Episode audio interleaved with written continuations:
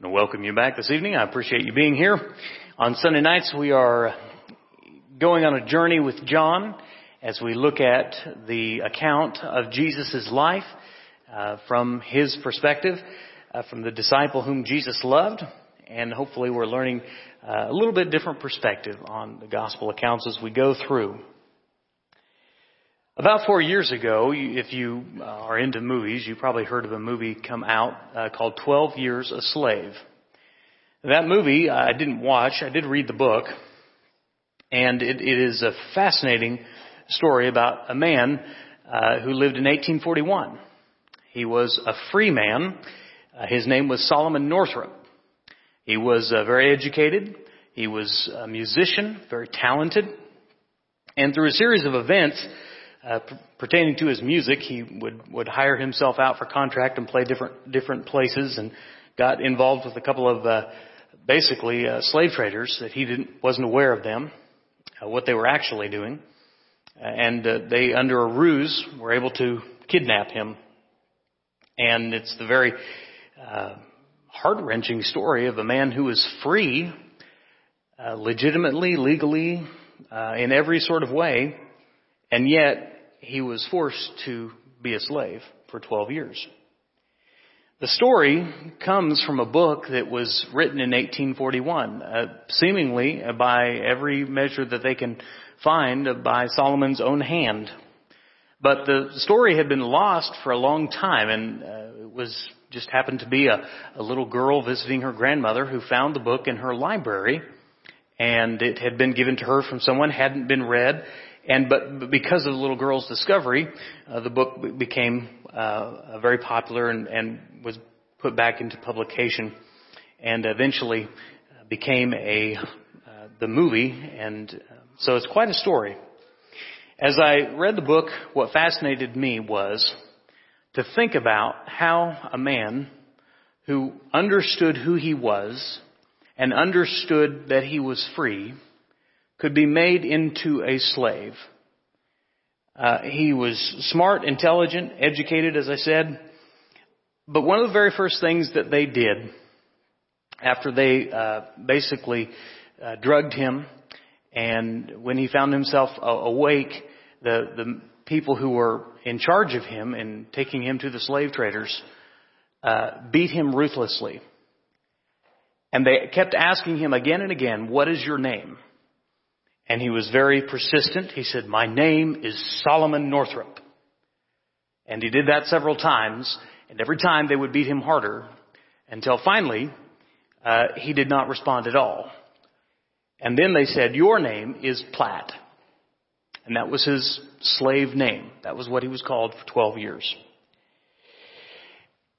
It's interesting that a, a man who was free could become a slave, and it seems like the way that they did that was to break his spirit and to make him not forget, but at least stop proclaiming who he was.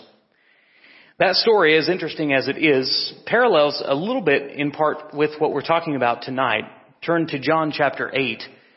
And Jesus is having a conversation uh, with people who are enslaved, and yet they believe they are free. Uh, for much the same reasons because they forget who they are and they forget uh, where they've been, uh, where they've come from, and they really have forgotten their identity. We're going to be in John chapter 8 verse 31. If you'd like to follow along, I'll start by reading verses 31 to 38. To the Jews who had believed him, Jesus said, if you hold to my teaching, then you are really my disciples. Then you will know the truth, and the truth will set you free. They answered him, We are Abraham's descendants and have never been slaves of anyone. How can you say that we shall be set free? Jesus replied, I tell you the truth, everyone who sins is a slave to sin. And now a slave has no permanent place in the family, but a son belongs to it forever. So if the Son sets you free, you will be free indeed. I know you are Abraham's descendants, and yet you are ready to kill me because you have no room for my word. I am telling you what I have seen in the Father's presence, and you do what you have heard from your Father. Now we'll jump back into the, the story in just a minute, but he starts out by saying um, that everyone who sins is a slave to sin. And as we think about this, not just this conversation and their application toward the Jews he was talking about, but also toward us, we've got to remember that at one time we too were slaves. Slaves, uh, not physically, but slaves to sin, slaves in our minds, slaves to uh, everything that God does not desire for us. You wonder how we get there. Different people are enslaved to different things. It's hard to be free from chains that you love or chains that you're used to. Now, I'll, I'll use a simple example, and please don't focus so much on this particular example. I'd use it just to illustrate. Uh, on occasion, we'll talk in, uh, uh, in stewardship and talking about God's ways of handling money about what the Bible has to say about debt. And the Bible doesn't have anything good to say about debt. Uh, period. It's just never put in a in a, good light at all. Uh, Proverbs 22:7 says that the borrower is slave to the lender. And inevitably, when I talk about that or preach about that, uh, I, always get a few, you know, conversations or people or whatever. Yeah, but I, airline miles. Yeah, but hotels and yeah, da, da, da. And um, I don't. I'm not belligerent, but I just, you know, in my mind, I'm thinking it's it's hard to be free from the chains that you love. It's hard to be free from chains that you get used to, that you're comfortable with. In Solomon Northup's story, this was the battle for 12 years. In his own mind, he had to do his best to remember who he was. That he was a free man, that he was his Solomon Northup, he was not Platt. And yet every single master that he was given to would remind him again and again that he was no longer free, but he was a slave. The challenge for him, the challenge for us who are enslaved to sin, is to keep fighting against it, to not get used to it, to not get comfortable, to not get okay with it. Now, I picked debt as a, as an example, but you pick your chains. What are the chains that you've gotten comfortable with? That you've gotten used to? That you've gotten to a point where you defend? Be careful of that. Slaves can be forgetful. They say in this passage, we're Abraham's descendants and we have never been slaves of anyone. I'm fairly sure I know a Sunday night crowd could argue that point. I'm pretty sure my six year old daughter could argue that point. If anyone with just a basic understanding of the history of the Jewish people uh, would understand that that is not true. They were slaves in Egypt. They were slaves to Assyria. They were slaves in Babylon. Uh, they were slaves to worshiping other gods and falling away into idolatry. And maybe they're just blind to their current situation, uh, to the Roman occupation, where it was law that if a Roman centurion desired for you to come along and carry the, his whatever burden or pack or uh, cart he was carrying, if he needed help with that, he could force you to go with him a mile. That wasn't because they were free. It was because their uh, captors had allowed them a certain amount of freedom. We must never forget who we are, and we must never forget our identity. The spiritual slavery is the worst kind of slavery, and it's probably the most elusive to, to see. It's far more oppressive and pervasive than any other kind.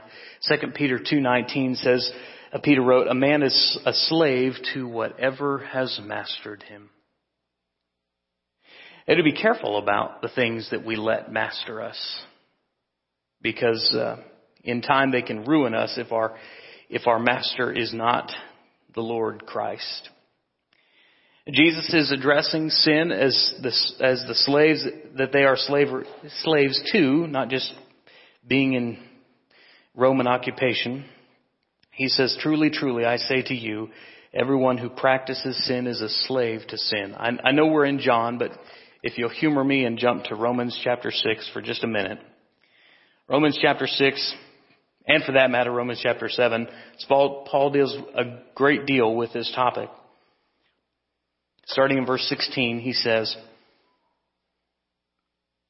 Don't you know that when you offer yourselves to someone to obey him as slaves, you are slaves to whom, to the one whom you obey?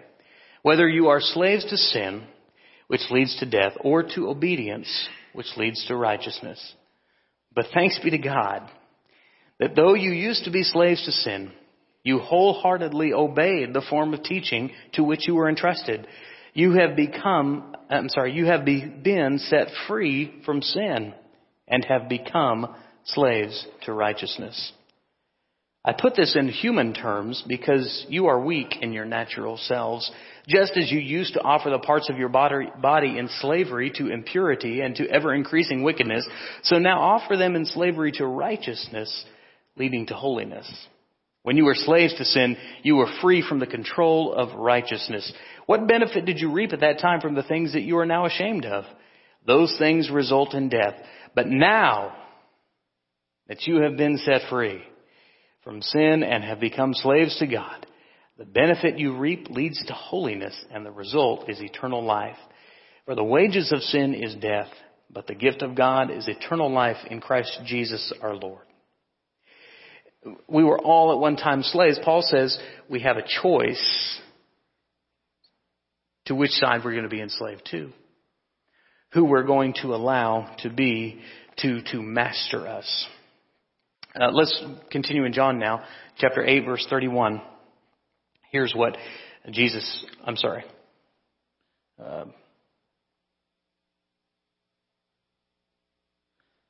and see, we're going to be in uh, verse 39. Abraham is our father, they answered. If you were Abraham's children, then you would do the things Abraham did. As it is, you are determined to kill me, a man who has told you the truth that I heard from God. Abraham did not do such things. You are doing the things your father does. We are not illegitimate children, they protested. The only father we have is God Himself. All right, we'll stop there. Uh, when we think about slavery, uh, what Jesus will get to uh, is that the, it is the Son who sets us free. It's the Son who can is the only one who can uh, help us escape and be free from slavery to sin and unrighteousness. In physical slavery, there are, there are multiple ways that that can change. Um, uh, in the story of Solomon Northup, he eventually was able to uh, communicate, get communication back to his family, and they were able to rescue him. I'm sorry to to ruin the book for you, but um, you know it's been out seven years, so you should have read it by now. Uh, he was able to get back by way of escape. Some slaves were freed because the laws were changed and they were given their freedom as a result of a law change. Some were rescued in others, other ways, and there are still some fantastically beautiful cases of masters who actually purchased their slaves' freedom and set them free. But that's just in terms of physical slavery, but in terms of spiritual slavery, there's only one way to be free from the bondage of sin. Only one. The only way that freedom comes is through the Son. He is the one who sets us free. He is the, the, the source of all truth. Then you will know the truth, and the truth will set you free. When we abide in His Word, uh, that Word, which is so powerful, shows us several things. First, it it makes no bones about the reality of our slavery and our uh, precarious condition. Second, it leads us to the only solution. There are people who spend years in, in slavery of sin trying to get out by themselves, trying to just work harder and be better and think right and do right and, you know, stack enough good things in their, in their pile that they think, well, now I'm free. And the scriptures are very clear that there's only one way to freedom. He frees us not only from sin itself, but from the power of sin, the guilt and the burden of it. And he helps us keep to going back into slavery. We always, that's something we always have to be aware of as we go along in our walk, that we should live as free people. Uh, but it's very easy to allow yourself to be enslaved again because sin is so powerful. We have to uh, pay attention to our walk. So, uh, when he says in verse 36, if the Son makes you free, you shall be free indeed. I want you to think about this. That's not just freedom for you, but maybe that should give you a deeper perspective on sharing your faith, on talking about the, the old, old story with other people. Is you're not having to sell them on anything. You're not having to convince them to twist their arm. What you're doing, if you think about it, as Jesus speaks of it, is offering people who are enslaved freedom. The challenge, of course, is to help them understand their slavery, to help them understand their bondage, uh, to help them understand that they're captive to certain things, and if they want, Jesus can set them free.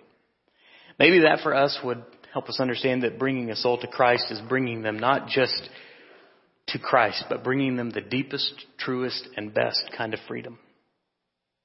Continuing on, in uh, about verse, I think we left in 40, 41. You are doing the things your, fa- your own father's do- does. We are not illegitimate children, they protested. The only father we have is God himself. Jesus said to them, If God were your father, you would love me. For I have come from God and now am here. I have not come on my own, but he sent me which is my, my language is not clear to you, because you are unable to hear what I say. You belong to your father, the devil, and you want to carry out your father's desire. He was a murderer from the beginning, and not holding to the truth, for there is no truth in him.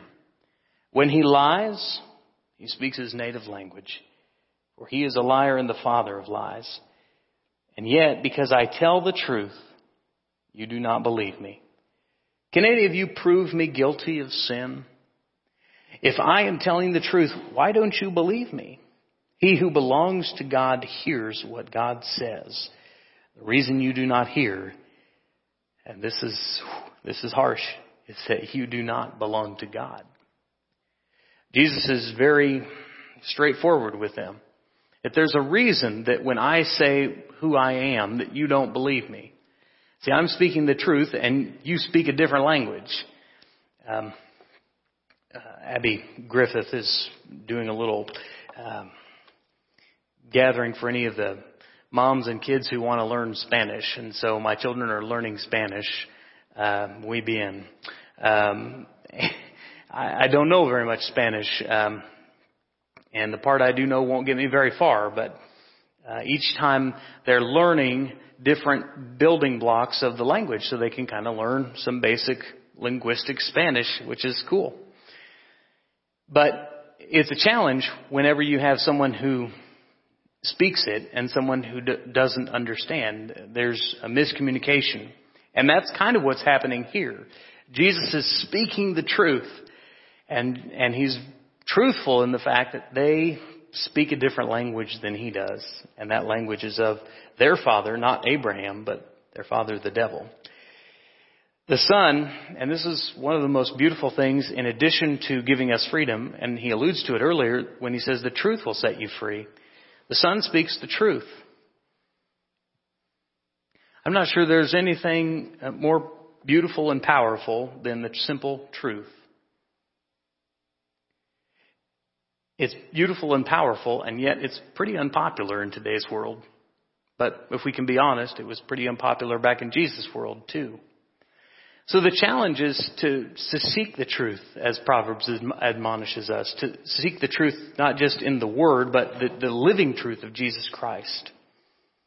They claim Abraham as their father, and children bear resemblance to their father. So Jesus simply does a paternity test, and he says, uh, listen, if you were really Abraham's children, you would do what Abraham did. um, you would be as he was. This is what James says of, of, of Abraham in James 2.21 if you want to follow. Was not our father Abraham considered righteous for what he did when he offered his son Isaac on the altar? You see that what is faith and his actions, uh, that his faith and his actions were working together. And his faith was made complete by what he did. And the scripture was fulfilled that says Abraham believed God and it was credited to him as righteousness and he was called God's friend. You see that a person is considered righteous by what they do, not by faith alone. Jesus, in a similar way to his brother James, says that what Abraham was known for was his faith and his works, that they were hand in glove. They went together. It wasn't faith or works. It was faith and works working together. And both of those things, why did he have faith? Why did he have works? Because what God told him to do. Because in his heart, he trusted God. And he trusted God's word. Now, in this conversation with the, the Pharisees, he, with the Jews, he is not, um, they're not believing him. He's saying, I'm from God. I'm telling you what God wants me to tell you. I'm speaking his language, and you still don't believe me. And you call Abraham your father? When, when, when God told Abraham, Abraham, I want you to leave here and go to a place you've never been, he went. Abram, I want you to take your only son that I promised you for 25 years that you have just now had, and I want you to take him and offer him your only son whom you love. And he did it. Not because he understood it, but because he trusted God and he believed his word. They claim God as their, their father and they allude to Jesus' they say, we're not illegitimate children, which is probably a, a bit of a, a backhanded way of saying, yeah, well, we, at least we know who our father is. I'm sure there was uh, many rumors about Jesus. Uh, who is this? Who is this guy? We only see his mother hanging around. Uh, there must be some scandal there. Um, but Jesus, he doesn't take the bait. He just keeps pushing on them. He says, uh, "If God was truly your father, then you would love His Son." Um, who is your father?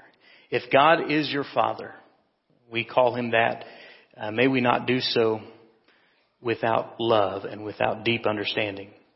But if we truly believe in God the Father, we listen to the Son and we love the Son. 1 John 5 1 says, Everyone who believes that Jesus Christ is the Christ is born of God. And everyone who loves the Father loves his child as well. So the simple thing is they, they didn't believe him. Um, and then he asks them a powerful question. This is verse. Um, um,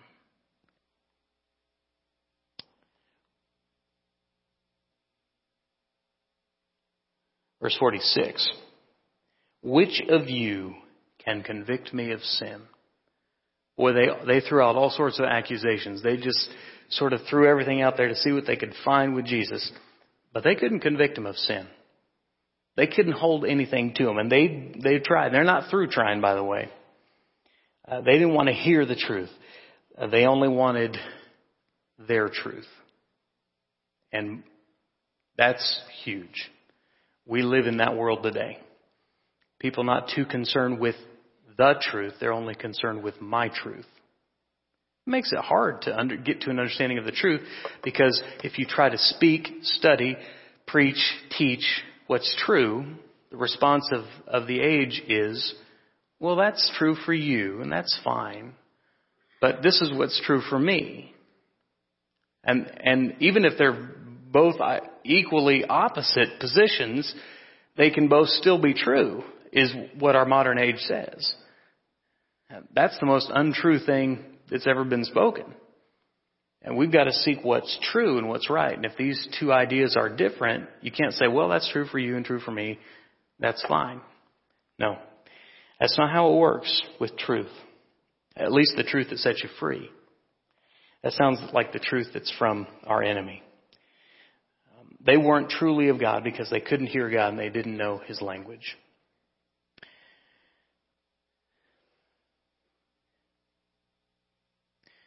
Okay, verses 48 through 59, I think we'll finish there. The Jews answered him, Aren't we right in saying that you are Samaritan and demon possessed? Which, which sort of like saying, Don't you still beat your wife?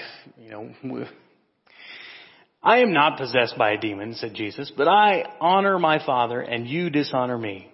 I am not seeking glory for myself, but there is the one who seeks it, and he is the judge. I tell you the truth, if anyone keeps my word, he will never see death.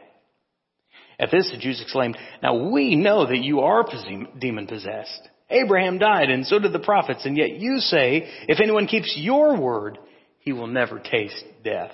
Oh, well, at least they're, they're catching on. Are you greater than our father Abraham? He died, and so did our prophets. What, who do you think you are? Jesus replied, If I glorify myself, my glory means nothing. My Father, whom you claim as your God, is the one who glorifies me. Though you do not know him, I know him. And if I said I did not, I would be a liar like you. But I do know him, and I keep his word. Your father Abraham rejoiced at the thought of seeing my day. He saw it and was glad. You are not fifty years old yet, the Jews said to him, and you have seen Abraham? I tell you the truth, Jesus answered. Before Abraham was, I am. At this, they picked up stones to stone him, but Jesus hid himself, slipping away from the temple grounds. So they resort basically to uh, what you always do uh, when you don't have a good argument, and that is you call them names. Uh, you Samaritan, how dare you question our heritage? You demon possessed man, you know, who do you think you are? Uh, they, they double down on it. They say, Abraham died, the prophets died, so who exactly are you? And Jesus just comes right back and he says, listen, I tell you the truth. Whoever obeys, obeys my word will never see death. He trusted the Father and he kept his word, just like Abraham, and in doing, and in so doing, he lived. Um, we'll get to this eventually, but John will say in John 11:25, "I am the resurrection and the life. The one who believes in me will live, though they die." Jesus' heritage would live on uh, just as Abraham's did when he obeyed. Not just the physical heritage, but the, the spiritual legacy which he left. Here's what the Hebrew writer said concerning this. He said, So from one man, and he as good as dead, came descendants as numerous as the stars in the sky and as countless as the sand on the seashore. All these people were living by faith when they died. And they did not receive the things promised, they only saw them and welcomed them at a distance. I think that's so beautiful uh, to think about how they perceived Christ. It wasn't just as um, they didn't get to, to see the reward immediately, right then. They didn't get to know Him right then. They just believed and trusted that, that He was coming, and that He would set them free, and that He would be the truth. Um, you saw Abraham, they say. You're not even that old, and and this really sets them off. Before Abraham was, I am. He declared himself to be Yahweh, the God of the Old Testament. Uh, Leviticus 24:16 uh, says this: Anyone who blasphemes the name of the Lord is to be put to death. That's why they picked up the stones because they didn't believe him. Okay, and which brings us to this point about truth. You know, this was you know this was the point where Jesus, I am the Son of God. And in today's world, they say, well, that's your truth. That's fine. At least the Jews back then were understood, were wise enough to understand that that was either true or it was blasphemy. Now they, they chose incorrectly. They picked up the stones and said it's blasphemy. But they understood that only one of those two things could be true. Either he was, he was Lord or he was a liar. The name of the eternally existent God, I am. God said to Moses in Exodus 3:14, I am who I am.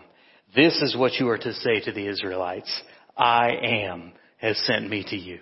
And he's going all the way back to their history. And they would have known this verse if they had only believed it, which reminds us again that it's not just hearing truth. It's not just being exposed to truth. At some point you have to make the choice to believe it and to trust it, which is what Abraham did, by the way. They keep pointing back to Abraham and um, they didn't do what he did.